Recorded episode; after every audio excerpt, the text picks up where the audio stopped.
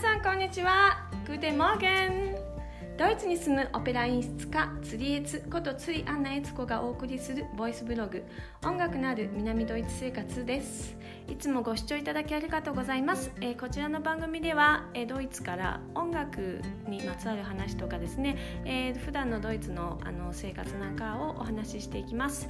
こちらの方は YouTube でも配信しておりますので、ご都合のいい方で聞いていただけたらと思います。YouTube の方はですね、このポッドキャストチャンネルで流している音声ブログの他にですね、オペラ歌手のための演技講座のビデオとかですね、あとはドイツの街、ヨーロッパの街の、音楽にまつわるね、観光地なんかをですね、訪ねて、ビデオにしたりとかも、してますので、ちなみにですね、ドイツ料理なんかもちょっとご説明したビデオとかも作ったりしてますので、ぜひぜひ YouTube の方も、遊びに来ていただけたらと思います。はい、ですね、ドイツ料理ということで、ドイツに長く住んでるとですね、ドイツ料理を結構こう作ることが多くなってきてですね、食材がやっぱりね、簡単に手に入るんでね、作ったりとか食べたりとかするんですけれども、ドイツのパンってすごい、日本のねふわふわな美味しい食パンとかとはもうね、かけ離れて全然違うんですよ。歯応えがすごいあって、ちょっと酸っぱいのが、ドイツのパンで、結構ねドイツのパンはライ麦パンとかね、ただの小麦粉じゃない、小麦粉、全粒粉だ、大体全粒粉かライ麦かみたいな感じ、大麦か、みたいな感じでですね、作られてることが多いですね。ドイツ人と話すとですね、白いふわふわの、いわゆる食パンみたいなああいうパンはね、もう体に悪いわよって結構言ってたりとか、小麦粉は、白い小麦粉は体に悪いから食べないのよとか言って、黒パンを皆さん食べていますね。それでね、コロナに、なりまして、コロナのこの今ロックダウンでですね、春の時期からですね、家にいることがやっぱりすごく多いので、てかほとんどずっと家なので、最近ですね、お料理の幅がどんどん広がっておりまして、第一ロックダウンの時にパンとか味噌とか、作ってたんですよ。ただね、第一ロックダウン、去年のね3月にロックダウンになった時にですね、ものすごい勢いでいろんな人が買いだめをして、イースト菌がお店から消えたんですよ。なんか皆さんね、パニックになった時にとにかくパンは家で焼こうと思ったらしくてですね、皆さんね、なんでしょう、乾燥イースト菌をですね買い漁ってですね、本当に2ヶ月ぐらいスーパーで全くイースト菌を見なくなったんですよ。で、私はですね、実はですね、パンは昔から焼いてます。今に始まったことではなく、もう本当にね、留学の当初の最初の頃から、実は私はパンは自分で焼くようにしてます。なんでかっていうと、パンを自分で焼く方がもうずっと経済的に割安でいくんですよ。こっちにいますとね、お弁当を持っていくのに毎日おにぎりとかだと、最近はね、おにぎりおむすび結構ね、日本食ブームで知ってる人が増えてきたんですけど、20年前の当時ですね、黒い海苔すら知られてなかったんで、ご飯を丸めて黒い海苔で包むみたいな、黒いものを食べてるっていう、だいたい食事に黒なんてこっちの人って他に海苔以外ないのでね、海苔見たことないと、何これっていう感じで、ものすごい顔で見られたんですよ、おにぎりとか食べてると。で、それがね、やっぱりちょっとなんか浮いちゃうなみたいな感じがあってですね、結構ね、お弁当はパンでサンドイッチみたいな結構ことが多かったんですわ。で、そのね、パンを、じゃあ出来合いのパンをですね買うとですね、一塊、一斤つんですかね、パンね、スーパーとかで買っても一つ100円ぐらい、ちょっとね、スーパーの、要するに工場でねできているパンじゃなくて、ちゃんとしたいいね、体にいいパンを買おうと思って、手作りしているパン屋さんなんかに行くとするとですね、一つ塊がねやっぱり、ね、200〜300 円しちゃうんですね。最近はですねその当時でですよ、20年前の当時で、ドイツはですね食材が結構安いので、自分で買うと例えばですね小麦粉が、1キロ30円ぐらい、牛乳が1パック1リットルで50円ぐらい、あの当時でした。で、最近ここ20年経った後のこの今の最近はですね、牛乳が1パック100円前後、で、小麦粉もですね安い小麦粉だと1キロで50円ぐらい、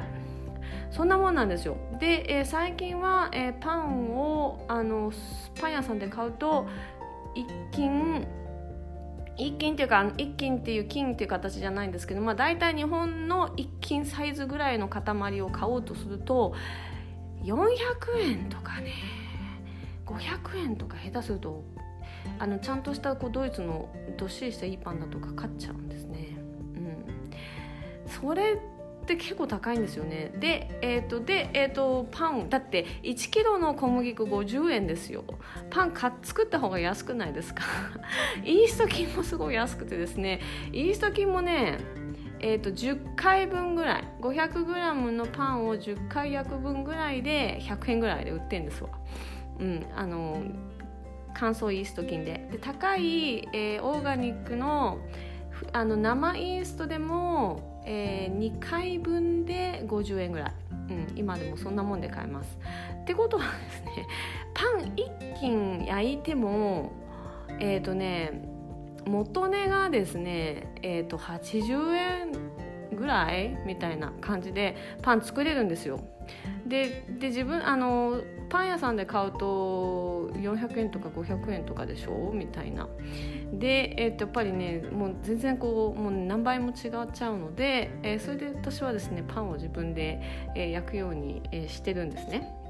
でコロナの時にです第1ロックダウンの時にですね、イースト菌なくなって、困ったなと思いまして、いろいろ調べて、まずイースト菌を自然酵母で発酵させて作るっていう風にして、自然酵母を作ってたんですけど、結構ねなかなか難しくて失敗したりとかいろいろしてたんですわ。でそんな話をドイツの友達にしてたらですね、ドイツのその酸っぱい生地のパンはイースト菌じゃなくて、それは元種を使って作っていくんだよって。でそれは普通ね家に代々伝わる元種があって、それを孫から子から子へっていう感じで代々受け継いでたりとかして、パン屋さんそれぞれもその独特のそこのパン屋の元種があって、それを元にして作ってるんだよっていう話を教えてもらったんですよ。でこれも聞いたらね、ぜひ自分でザワータイクって言うんですけど、その酸っぱいパンをね作ってみたい。やっぱりねそのドイツの酸っぱいパンはですね体にいいんです。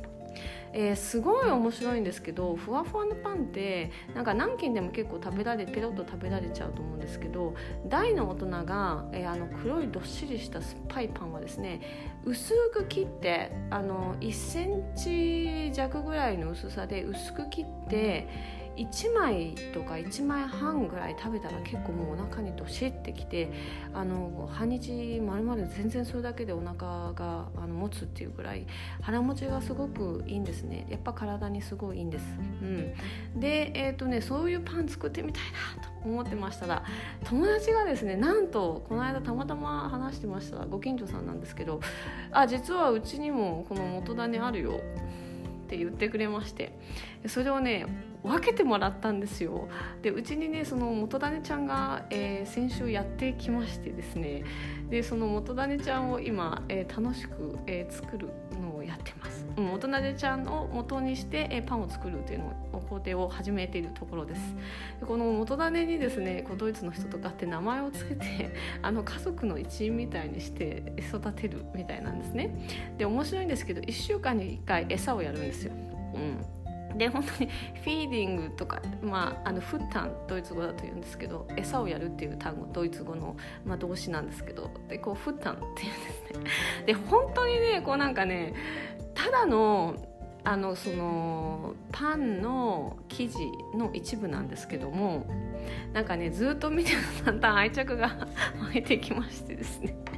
で面白いのがですね、1週間経ったんで、うちに来て1週間ちょうど経って、じゃあ餌でもやろうかなと餌って言っててもですね、ライ麦の一番強い強力粉、ライ麦でできてる粉をその元種と同じ分量だけ混ぜてですね、水と混ぜて、ただそれだけで置いとくっていうだけなんですけど、それでその餌をやるとですね、その元種が元気になるんです、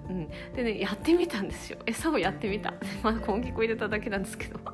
そしたらね、本当に元気になってですね、ブクブクって膨らんでですね、こう生地の感じがこうまとまった感じがしてですね、なんだかですね、そんなのを見てたら急に可愛くなってきまして、名前をねどうやってつけようかなと思ってます。名前のアイデア何かありましたらコメント欄にぜひお願いします。皆さんのなんかアイディアで、名前をつけようかなと思ってます、これは旅行に行く時とかはですね、人に預けたりとかしていかないと、1週間餌あげないと、1週間以上餌あげないと死んじゃうので、本当にこうなんかちょっとこうペットを飼ってるような気分ですただのパンの元種なんですけどね。でこう広がっていくんですけど、面白いのはですね、そのパンですね、ドイツのパン、この元種が、元気になると、今度これを、もうちょっとたくさんの小麦粉に入れて、それでこう1次発酵2次発酵として、焼いていくんですけども、その寝かせる時間がですね24時間とかかかるんですね。早くてもちょっとあったかいところでやっても8時間とか12時間とかかかるって言われてるんですね。でなんかそういう話を聞いた時にですね、ドイツ人の食べる料理っていうのは結構どのドイツ料理もそうなんですけど、結構時間がかかるんですよ。時間がかかるっていうのは付きっきりで見てなきゃいけないわけじゃなくて、こうセッティングして練ってとか置いといてこう放置する時間が長いっていうんですかね。クリスマスにドイツで食べられるシュトレンっていうケーキもそうなんですけど、全部仕込んで焼いてから、2週間置かなきゃいけないし、レープクーヘンっていうクッキーですね、これもですね、生地をこうものを全部混ぜて焼く前に3日置かなきゃいけないとかですね、結構こうね待つ時間が長いんですね。でこれっていうのはドイツ人がですね、ドイツ人の性格って結構こうプランを立てるのが非常に早い、で企画通りにこうやっていくっていうんですかね、こう予定を先に立てて、その予定をしっかり守っていくみたいなのが、ドイツ人なんですよね。でなんかそれをですねこういう食べ物にも見たっていう感じがしてですね、非常に面白いななんて、思ってます。またですね、美味しく焼けたらですねレポートしていきたいと思いますので、見守ってください。そしてこの元種ちゃんの、名前大募集中ですので、もしよかったらコメントに、書いてください。はい、では今日のドイツ語コーナーはパンっていう単語です。ブロートと言います。スペルが BROT、 これもですね B の後に R って R をこうしっかり巻かなきゃいけないので、発音がちょっと難しい単語になります。これは中性名詞です。 das Brot と言います。はい、ではまた次のボイスブログでお会いしましょう。明日は日曜日なので、ノートオペラの対談の方を、配信させていただきますので、また月曜日になりますね。よろしくお願いします。アフビダゼンチュース。